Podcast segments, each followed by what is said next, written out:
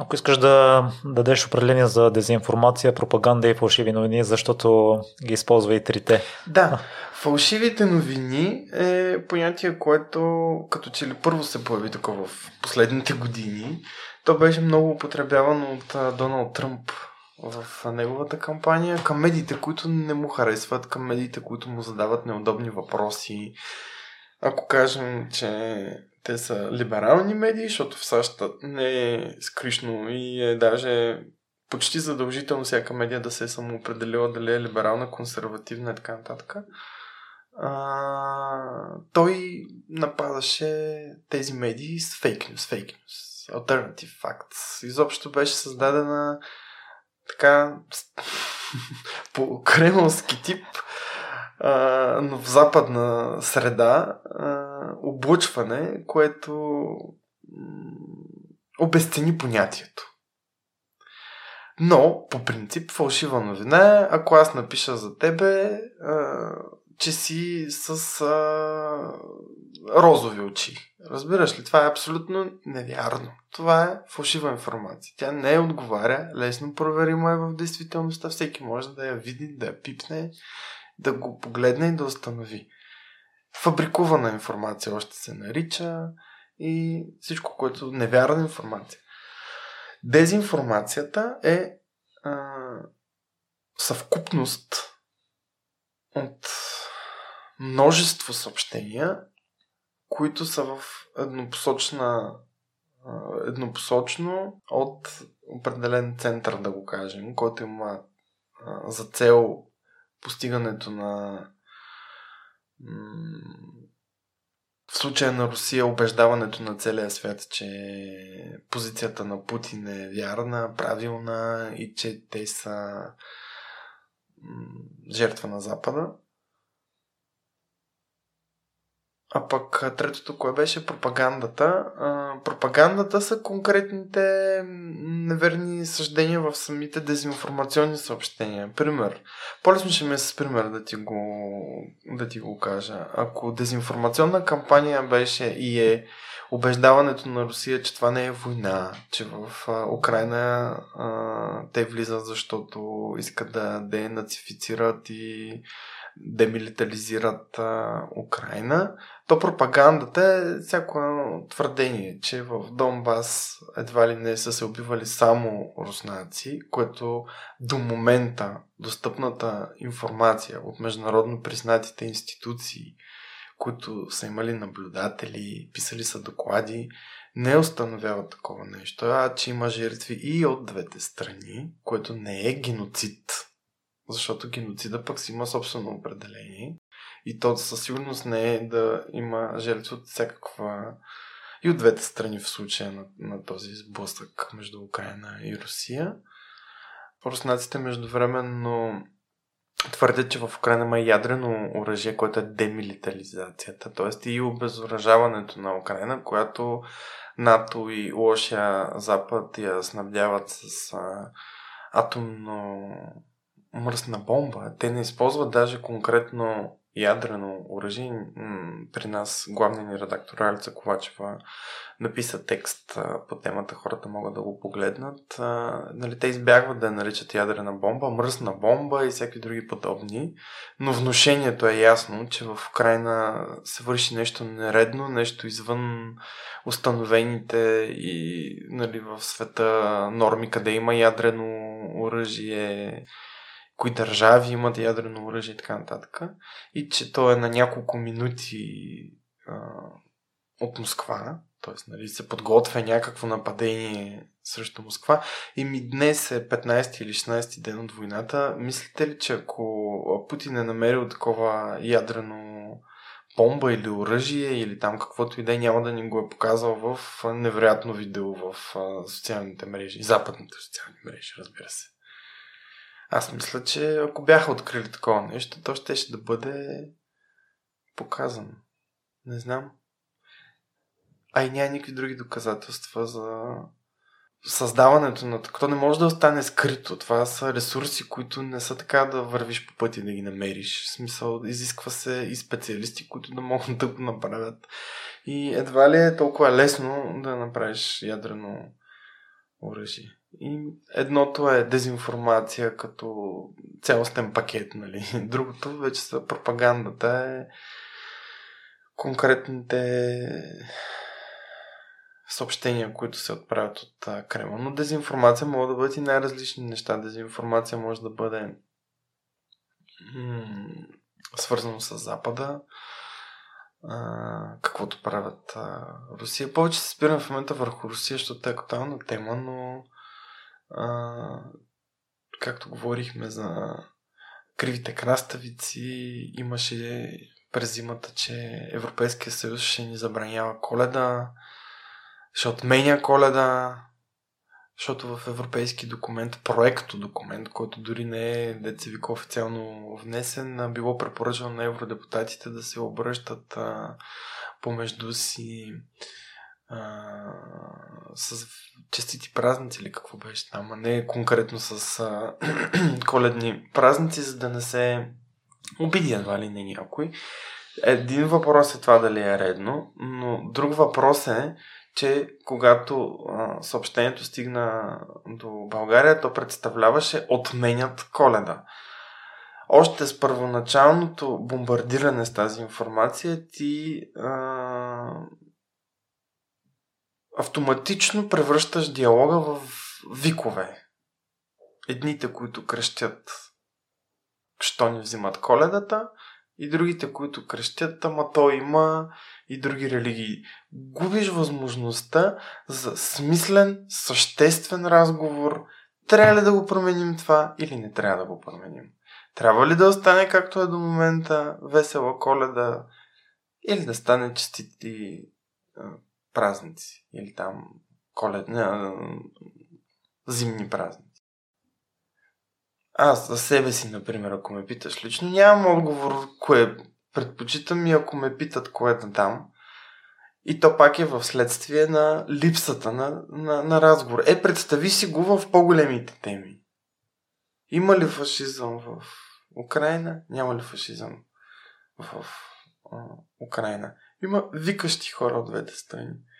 Никъде няма кой знае какви аргументи или ако ги има, те са заглушени, те не се чуват, не им се обръща внимание, остават на заден план.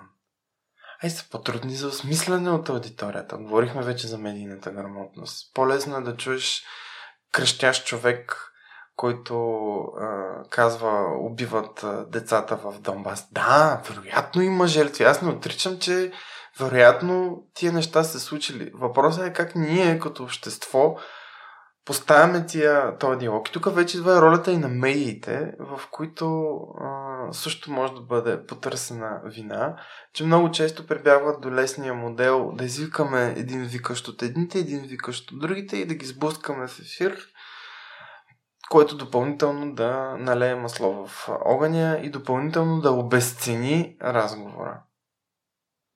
А цялото това нещо, като ги събереш от тия мини кризи, каквото говорихме за коледа, големи кризи, каквото дадох пример с каква, нали, какъвто пример дадох с Украина, и нацизма създават един альтернативен свят. В този альтернативен свят, най-общо казано, войната е мир, т.е. ти нахуваш в дадена суверенна държава, и това е целият цивилизован свят му казва война, защото ти влизаш на чужда територия, независимо по каква причина. Нали, тук не говорим дали има дали са прави руснаците или не. По принцип, една войска влиза на територията на друга държава и почва да руши очевидно не само военни обекти, както в началото се опитваха да не. И това е война, нали? Това. Но в социалните мрежи имаш организирани групи от хора, които ти съобщават, не, това е мир. Това е въвеждане на мир в Украина. Имаш понятия като в западната цивилизация свобода на изразяване, свобода на мнение, но аз ти обясних кога нали, то, те съществуват, когато в обществото има възможност да се води не, крещ, не да се крещи, а да се разговаря, смислено да се разговаря, спокойно, с аргументи, с факти и да се стигне до дадено решение. То не е задължително всичко да е в една посока. Въпросът е да бъдат поставени на маста и да се обсъдят, а не да се изкръщят. това Русия не го прави, но му казва свобода. Нали? Там спират се всички възможности за достъп на информация до руснаците. Нямат адекватен достъп до, до медии. И обезличаването на понятието в а, западната цивилизация, чрез стройната система, която обясних от викащи хора, които обясняват войната е мир, превръщат, обесценяват м- смисъла на понятието свобода на изразяване. Така се прави и с други а, понятия, с геноцид думата, защото, нали, Русия казва, в Украина имало геноцид и ние с това се намесваме, за да може да възобновим мира в тая територия, където ние смятаме, че има убити руско-говорящи хора.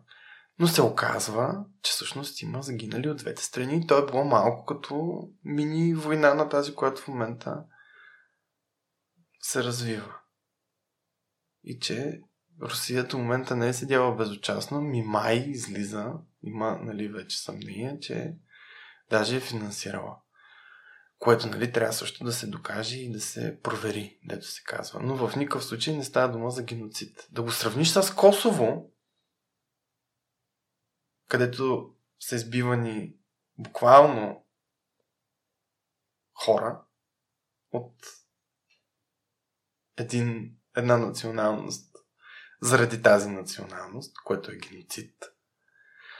И ми, това е подмяна на, на, на създаване на альтернативен свят, който се опитва да обесцени другия свят и да го превърне в. А, да го отслаби и постоянно да го държи в някакви кризисни ситуации. А ти забеляза ли, че по време на коронавируса в Русия също беше задължителна вакцинацията в един момент на определени групи от хора. Там, персонал, който е в а, сферата на услугите. Това беше за вътрешна руска употреба, а навън Русия друго излъчваше, защото говорителите им в а, другите държави се опитваха да превърнат а, обществения разговор за ваксините в обезценен, крещящ разговор за ваксините. И успях. Например, в България успях. Ако погледнеш сега страниците, които до онзи ден се занимаваха с коронавирус, какво днес се занимават, ще си дадете още отговори и ти и нашите слушатели. Просто влезте в някои от страниците, които са до онзи ден са писали за коронавируса. И сега да видите какво пишат там. Дали не е за войната и дали не е в еднопосочна и едностранчива информация за войната. Това са въпроси, по които ние като изследователи и от FactCheck BG и всички други, които в България се занимават с проверка, се опитваме да обясним спокойно и без крещене, за да може хората да разберат, че не е просто. И не бива да е просто. Защото когато ние се опитваме да го разкажем разбираемо, но не бива да го правим просто. Защото не е. И те на това се надяват хората, които създават, разпространяват и облъчват с дезинформация. Да изглежда, защото виж, техните послания са много простички.